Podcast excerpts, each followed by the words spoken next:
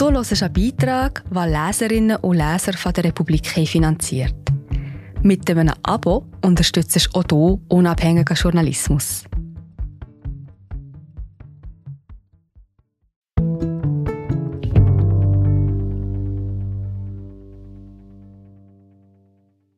Im vergangenen Juni war der Schweizer Luftraum wegen einer technischen Panne für fünf Stunden komplett gesperrt. Nun zeigen Recherchen der Republik, die Probleme bei der Flugsicherungsfirma Skyguide sind gravierender als bisher bekannt.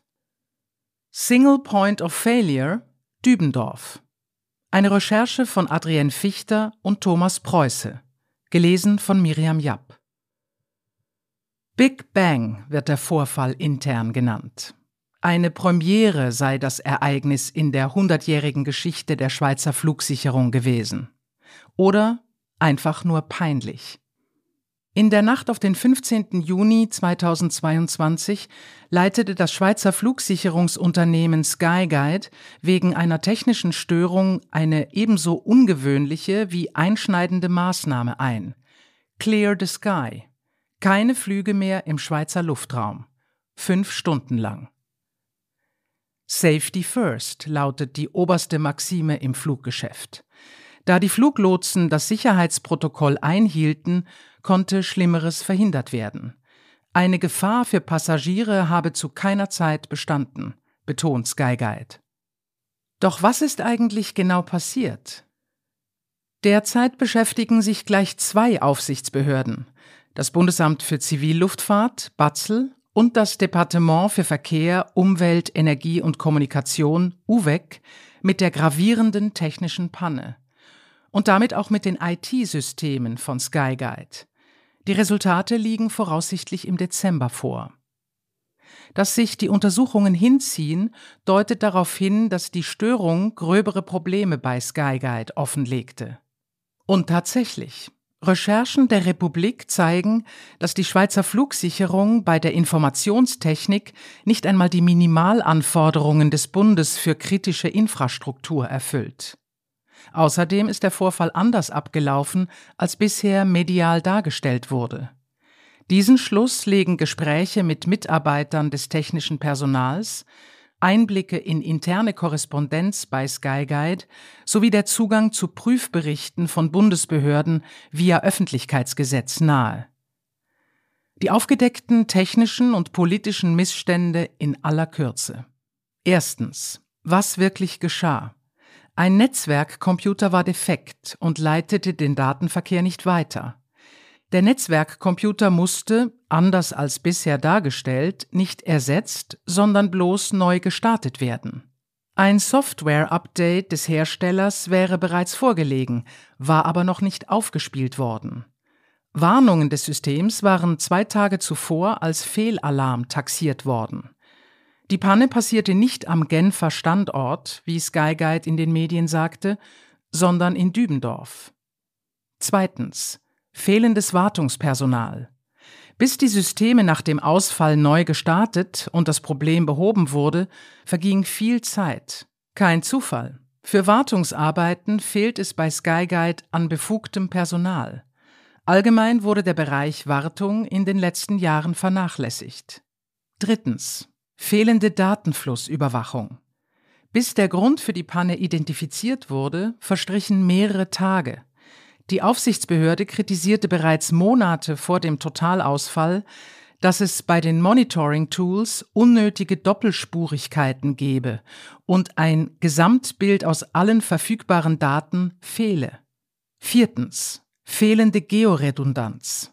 Mit dem Projekt Virtual Center will Skyguide die IT-Systeme modernisieren. Doch alle Server, die dafür nötig sind, stehen neu am gleichen Standort, in Dübendorf. Das heißt, tritt dort ein Problem auf, geht im gesamten Schweizer Luftraum nichts mehr. Fünftens. Lücken in der Regulierung.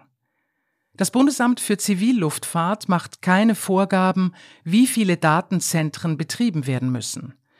Dies sei ein wirtschaftlicher Entscheid von Skyguide, so das Bundesamt.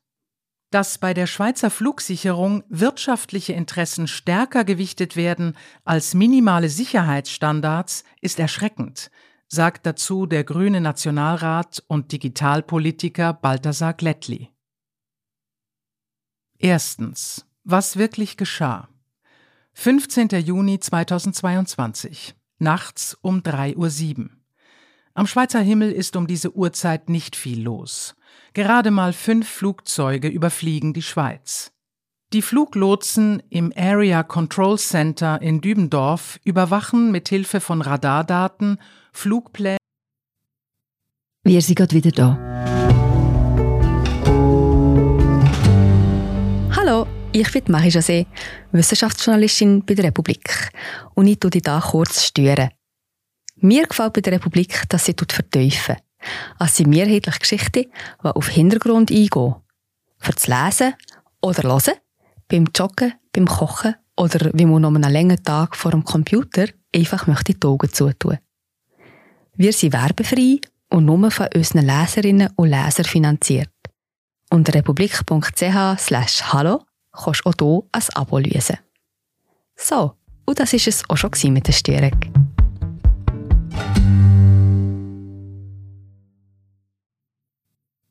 Und Konfliktwarnsystemen den Flugverkehr und lenken Flieger via Funk und direkte Datenübermittlung sicher aneinander vorbei. Dann passiert es. Plötzlich können die Flugplandaten der Flieger von den Fluglotsen nicht mehr abgerufen werden. Die Warnsysteme, die Konflikte zwischen Flugzeugen anzeigen, fallen aus. Der Piquet-Mitarbeiter der Technik wird informiert. Weil der Fernzugriff auf die Systeme nicht funktioniert, fährt der alarmierte Piquet-Mitarbeiter nach Dübendorf vor Ort. Als sich um 3.50 Uhr immer noch keine Lösung für das Problem abzeichnet, müssen die Fluglotsen den Befehl geben, den Himmel leer zu räumen. Sie lösen den Notfallplan Clear the Sky aus. Geplante Landungen von Jets auf dem Weg in die Schweiz müssen ins Ausland verschoben, der Schweizer Luftraum komplett umflogen werden und Linienflüge dürfen nicht mehr starten. Der Ablauf folgt der obersten Maxime der Flugsicherung Safety First. Ein Clear the Sky ist ein Notfallprozedere, das regelmäßig im Simulator geübt wird, sagt Benjamin Fichtner, Sprecher des Fluglotsenverbands Helvetica. Die Suche nach dem Grund für die Panne geht in jener Nacht bis in die frühen Morgenstunden weiter. Techniker vermuten zuerst ein Problem mit Switch 1 und Switch 2.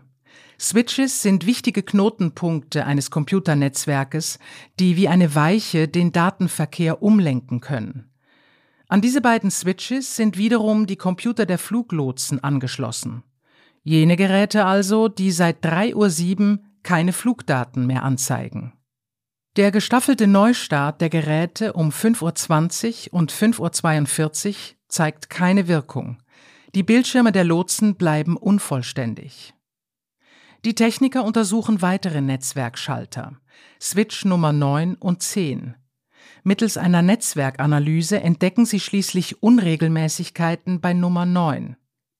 Um 7 Uhr startet ein Mitarbeiter den entsprechenden Switch in Dübendorf neu.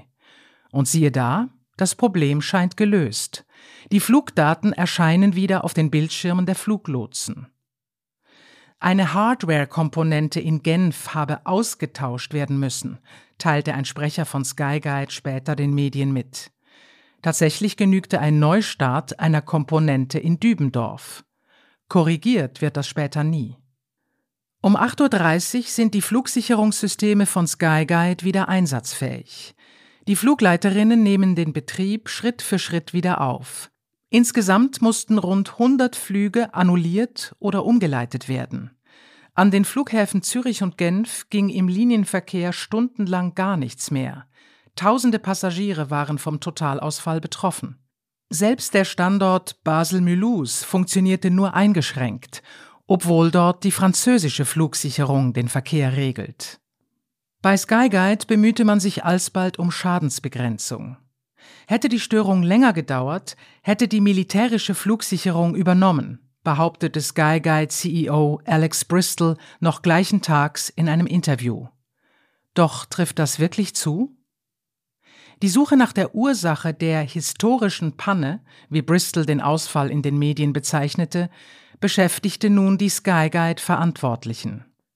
Eine erste vorläufige technische Analyse vom 22. Juni 2022, die der Republik vorliegt, brachte ein erstes pikantes Detail ans Licht. Der kaputte Netzwerkcomputer setzte bereits zwei Tage zuvor eine Warnung ab. Die damals anwesenden Technikerinnen stuften die Warnung als Fehlalarm ein. Auch die eingesetzten Überwachungswerkzeuge erkannten kein Problem.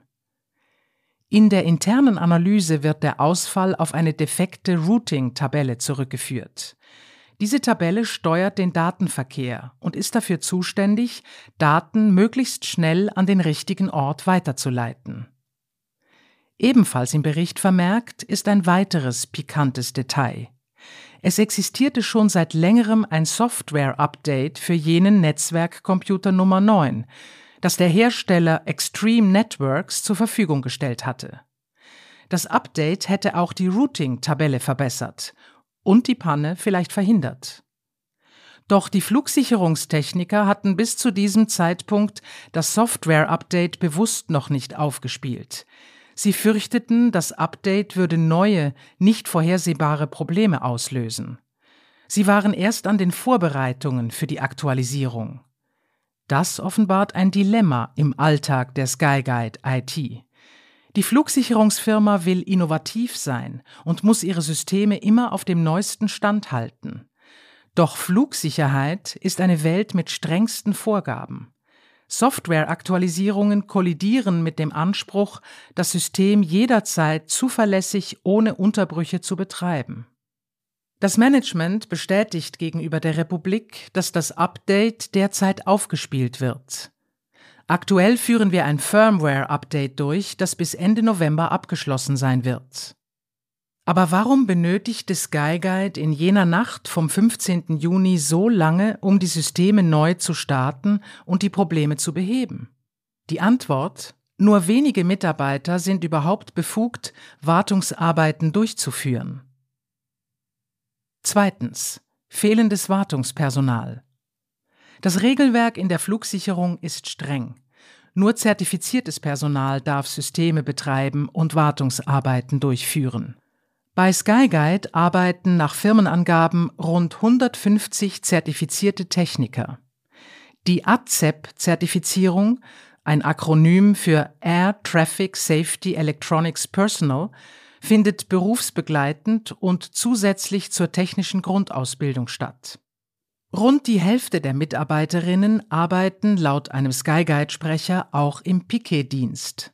Allerdings ist die Zertifizierung in fünf Bereiche aufgeteilt und einzelne Techniker sind nur zur Bearbeitung spezifischer Systeme befugt. Das heißt, es dürfen jeweils nur einige wenige Spezialistinnen an einem System arbeiten, die zudem auch noch auf zwei Standorte, Genf und Dübendorf, verteilt sind. Die Konsequenz davon in der Pannennacht? Weil kein befugtes Fachpersonal in Zürich Piquet-Dienst leistet, wird das Problem erst rund vier Stunden später von einem Techniker mit regulären Arbeitszeiten gelöst. Die Personalverbände bezeichnen in einem internen Brief vom 14. September, der an den Employee Manager von Skyguide adressiert ist und der Republik vorliegt, dieses Understaffing als ein großes Problem. In den letzten Jahren wurde die Wartung allgemein stark heruntergefahren, bestätigen Skyguide-Mitarbeiter in Gesprächen mit der Republik. Das hängt mit anstehenden Pensionierungen von erfahrenen Technikerinnen und dem allgegenwärtigen Fachkräftemangel in der IT-Branche zusammen. Aber auch damit, dass den Technikern eine staatlich anerkannte Lizenzierung wie bei den Fluglotsen fehlt. Der Personalverband SATA fordert diese schon seit Jahren. Eine Lizenzierung hätte zudem den Effekt, dass Skyguide europaweit leichter Personal rekrutieren könnte, so SATA-Präsident Roger Suter. Das fehlende lizenzierte Personal und der Umstand, dass Piquet-Mitarbeiter inzwischen gar nicht mehr vor Ort sein müssen, sondern eine Stunde von Dübendorf entfernt sein dürfen und per Fernzugriff arbeiten können, erklärt wohl, warum die Flugsperre über der Schweiz ganze fünf Stunden dauerte. Dass dann in diesem spezifischen Fall der Fernzugriff nicht wie vorgesehen funktionierte, tat sein Übriges. Doch weshalb wurden erste Anzeichen für Probleme, wie der Alarm bei Netzwerkcomputer Nummer 9 am 13. Juni, also zwei Tage vor dem Ausfall, falsch interpretiert? Die Antwort weil bei Skyguide bisher eine vollständige Datenflussüberwachung der IT-Systeme fehlte. Drittens. Fehlende Datenflussüberwachung. Skyguide beschloss vor zehn Jahren, die Digitalisierung der Flugsicherungssysteme voranzutreiben. Der technische Direktor Klaus Meyer behauptete 2018 in einem Le Temps-Artikel, dass damit die Arbeit der Fluglotsen und Technikerinnen einfacher werden würde denn mit der Einführung neuer Technologien ließen sich gleichzeitig auch viele Aufgaben automatisieren. Kritische Stimmen bemängeln allerdings schon länger, dass die Skyguide-Leitung zu technologiegläubig sei. In einer Präsentation des Berufsverbands Aerocontrol Switzerland vom 7. Februar 2019 wird diese Vereinfachungsthese denn auch angezweifelt. Ignoring Reality lautet der Kommentar. Die Digitalisierung und Zusammenführung verschiedener Systeme wird von den meisten Mitarbeiterinnen grundsätzlich befürwortet. Doch damit erhöht sich auch die Komplexität und die Fehler- und Störungsanfälligkeit steigt. Vor 20 Jahren war alles isolierter. Ein Ausfall eines technischen Systems hatte keine direkten Folgen für den Restbetrieb, so satter Präsident Suter. Der Ausfall einer Komponente wie die des Switchs Nummer 9 hat also heute viel größere Auswirkungen als früher. Die Ereignisse am 15. Juni waren bloß ein Symptom. Nach dem Totalausfall äußert das Personal seine Bedenken noch lauter als zuvor. Die Zahl der gemeldeten technischen Probleme ist sehr besorgniserregend, halten die Berufs- und Personalverbände in einem internen Schreiben an das Management am 14. September fest. Gleichen Tags schicken die Verbände auch einen Brief an das Departement für Verkehr, Energie und Kommunikation, UVEC, und wählen deutliche Worte. Schon seit längerem beobachten wir Signale, welche in technischer und operationeller Hinsicht beunruhigende Schwächen im System aufzeigen. Beide Briefe wurden von Vertretern der Berufsverbände der Fluglotsen und Technikerinnen Helvetica und SATA sowie den Gewerkschaften Syndicom und Citra unterzeichnet. Ausdrücklich halten sie gegenüber dem UVEC fest, Skyguide wurde von uns schon mehrmals darauf hingewiesen.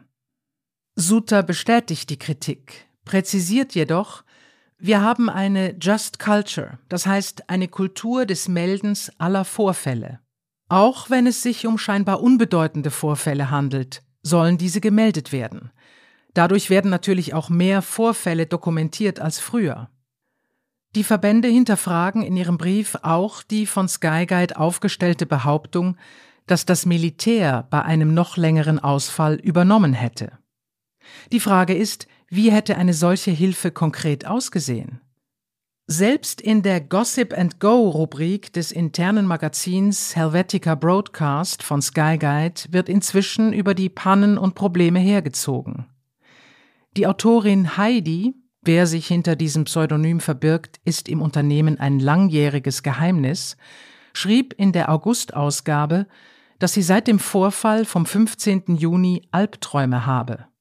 Zitat Besonders besorgt bin ich über all die Warnungen, die wir seit 2018 von unseren IT-Mitarbeitern erhalten haben und die so ziemlich alle Punkte aufgreifen, die die Richter mit ihren schrecklichen Hüten ansprechen. Zitat Ende. Im Oktober 2018 kam es schon einmal zu einer IT-Panne. Die Bildschirme der Lotsen froren damals an zwei aufeinanderfolgenden Tagen kurz ein. Mit dem Ausdruck Richter mit ihren schrecklichen Hüten spielt die Autorin indirekt auf die Arbeit der eidgenössischen Finanzkontrolle EFK an, die in den letzten Jahren kritische Berichte zur IT-Infrastruktur von Skyguide vorgelegt hat.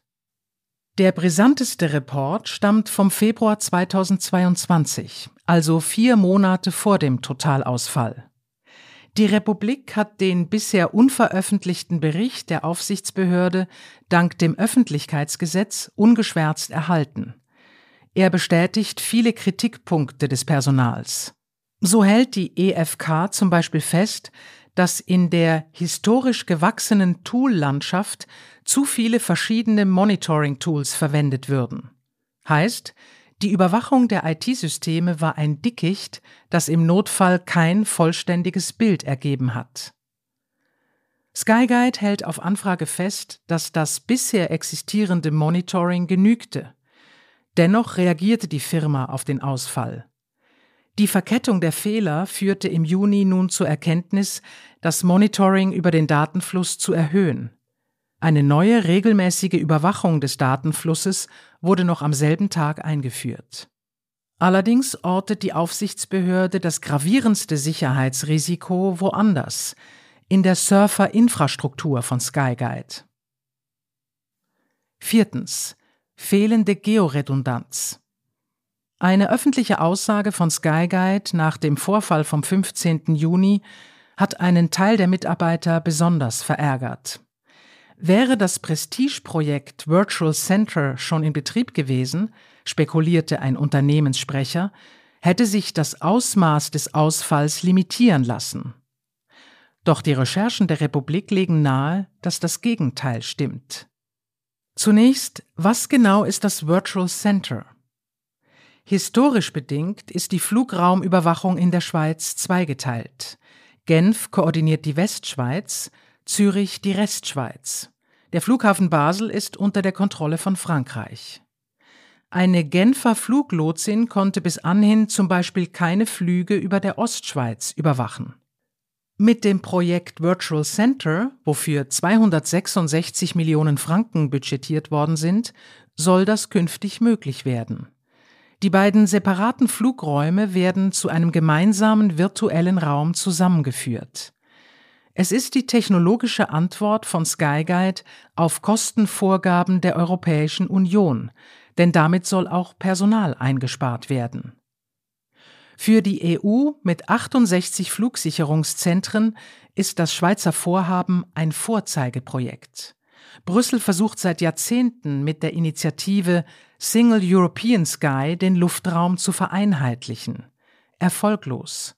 Alle nationalen Flugsicherungen pochen auf Souveränität und Autonomie.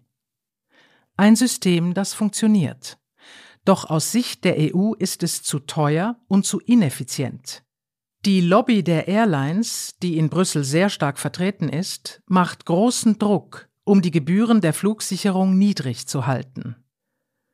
Um das Projekt Virtual Center umzusetzen, baute Skyguide eine virtualisierte Surfer-Infrastruktur auf, im Fachjargon auch Cloud genannt. Das Management beauftragte dafür eine externe Firma, den globalen Tech-Konzern DXC. Die DXC-Server stehen in der Flugsicherungszentrale in Dübendorf. Sie werden aus der Ferne von einem Team in der bulgarischen Hauptstadt Sofia überwacht. Grund Kostenreduktion und Spezialisierung. Seit 2018 migriert Skyguide immer mehr Applikationen in diese neue Skyguide Cloud. Doch es gibt ein Problem bei der Umsetzung. Die Cloud hat nur einen einzigen Standort, nämlich den Serverraum in Dübendorf. Bei Tech-Giganten wie Amazon oder Microsoft ist es üblich, dass eine Cloud selbst in einer Region in mehreren verschiedenen Datenzentren betrieben wird.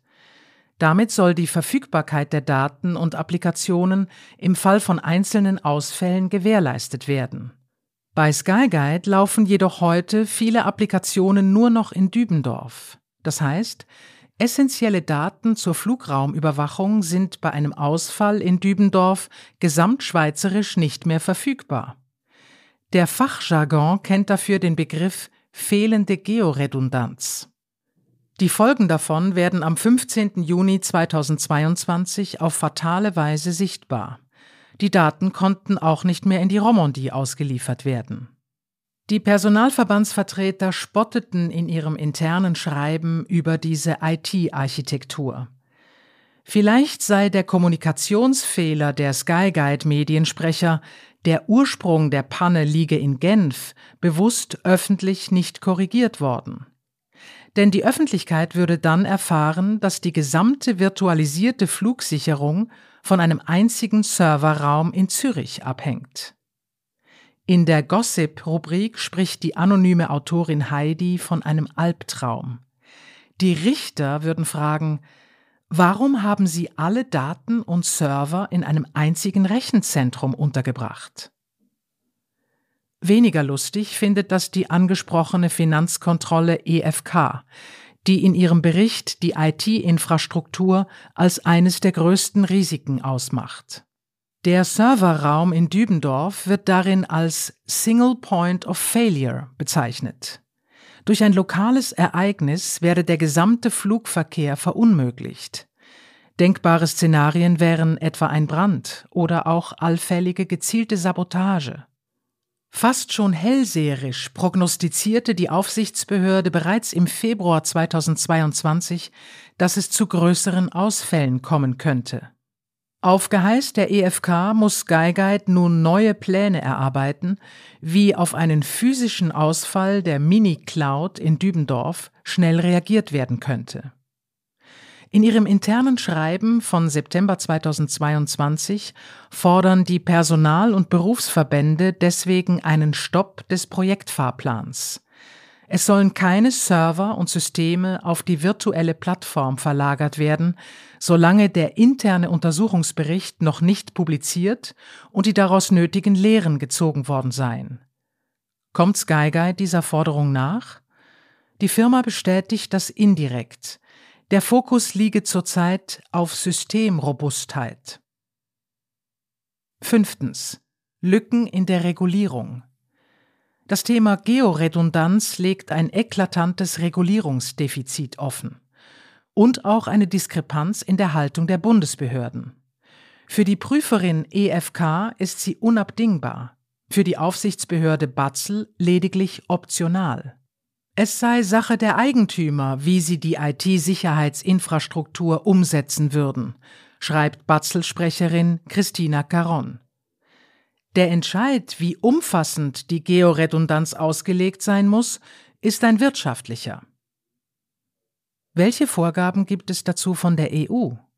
Eurocontrol, die Europäische Organisation zur Sicherung der Luftfahrt, antwortet darauf vage, Georedundanz und Backups sind entscheidende Elemente, wenn es darum geht, die Kontinuität des Flugverkehrs zu gewährleisten, schreibt die Medienabteilung.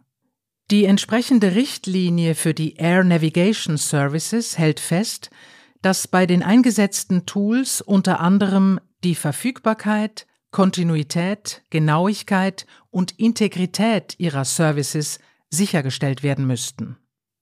Genauere Angaben bezüglich einer geografischen Verteilung der Serverstandorte und Datenzentren fehlen jedoch.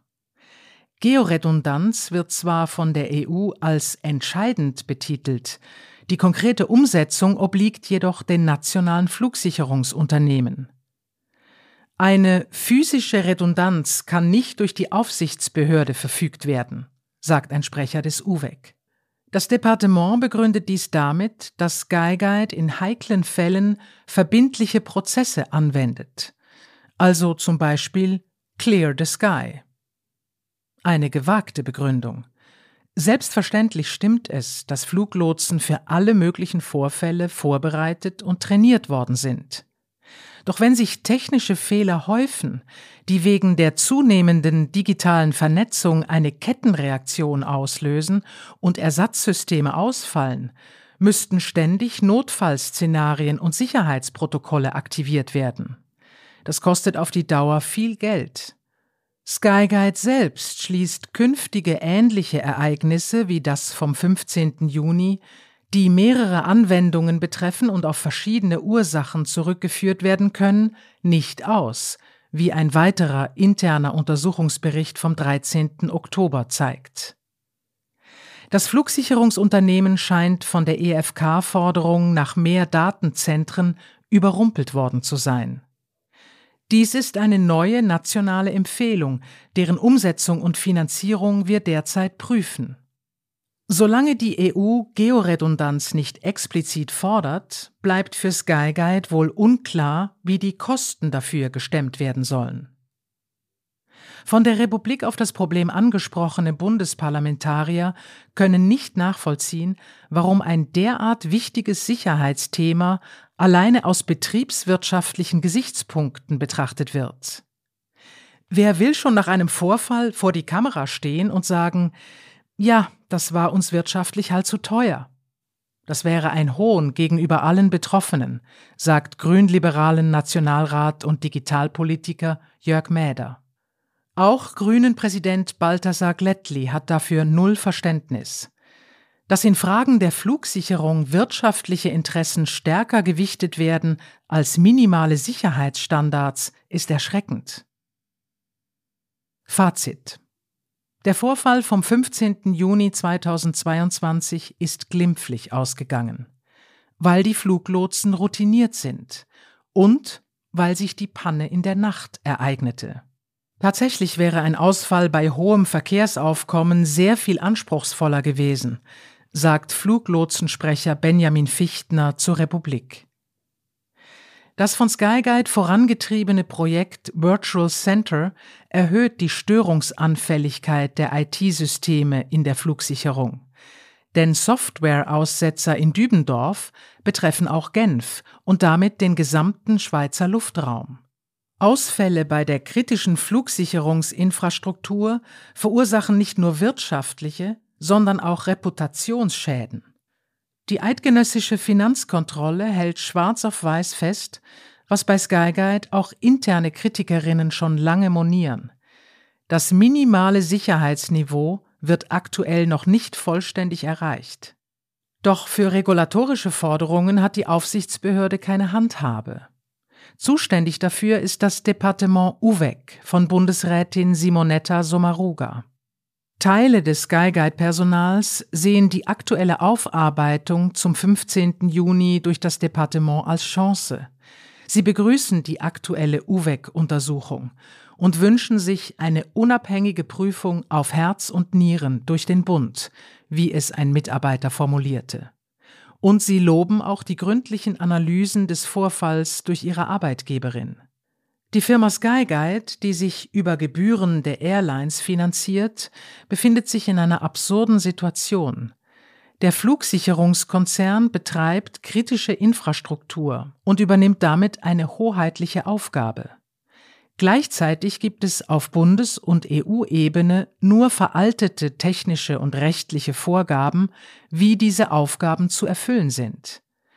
Nötig wäre also ein Upgrade, denn ansonsten werden IT-Sicherheitsrisiken privatisiert. Das Thema Georedundanz ist für Skyguide vor allem eine Kostenfrage. Immerhin, auf Anfrage der Republik signalisiert das UVEC Anfang Oktober Bereitschaft, das Thema Georedundanz anzugehen. Der Bund klärt momentan den Nutzen und die Kosten einer Georedundanz. Die politische Debatte zum Thema Flugsicherung dürfte in Bundesbern wohl bald neu lanciert werden.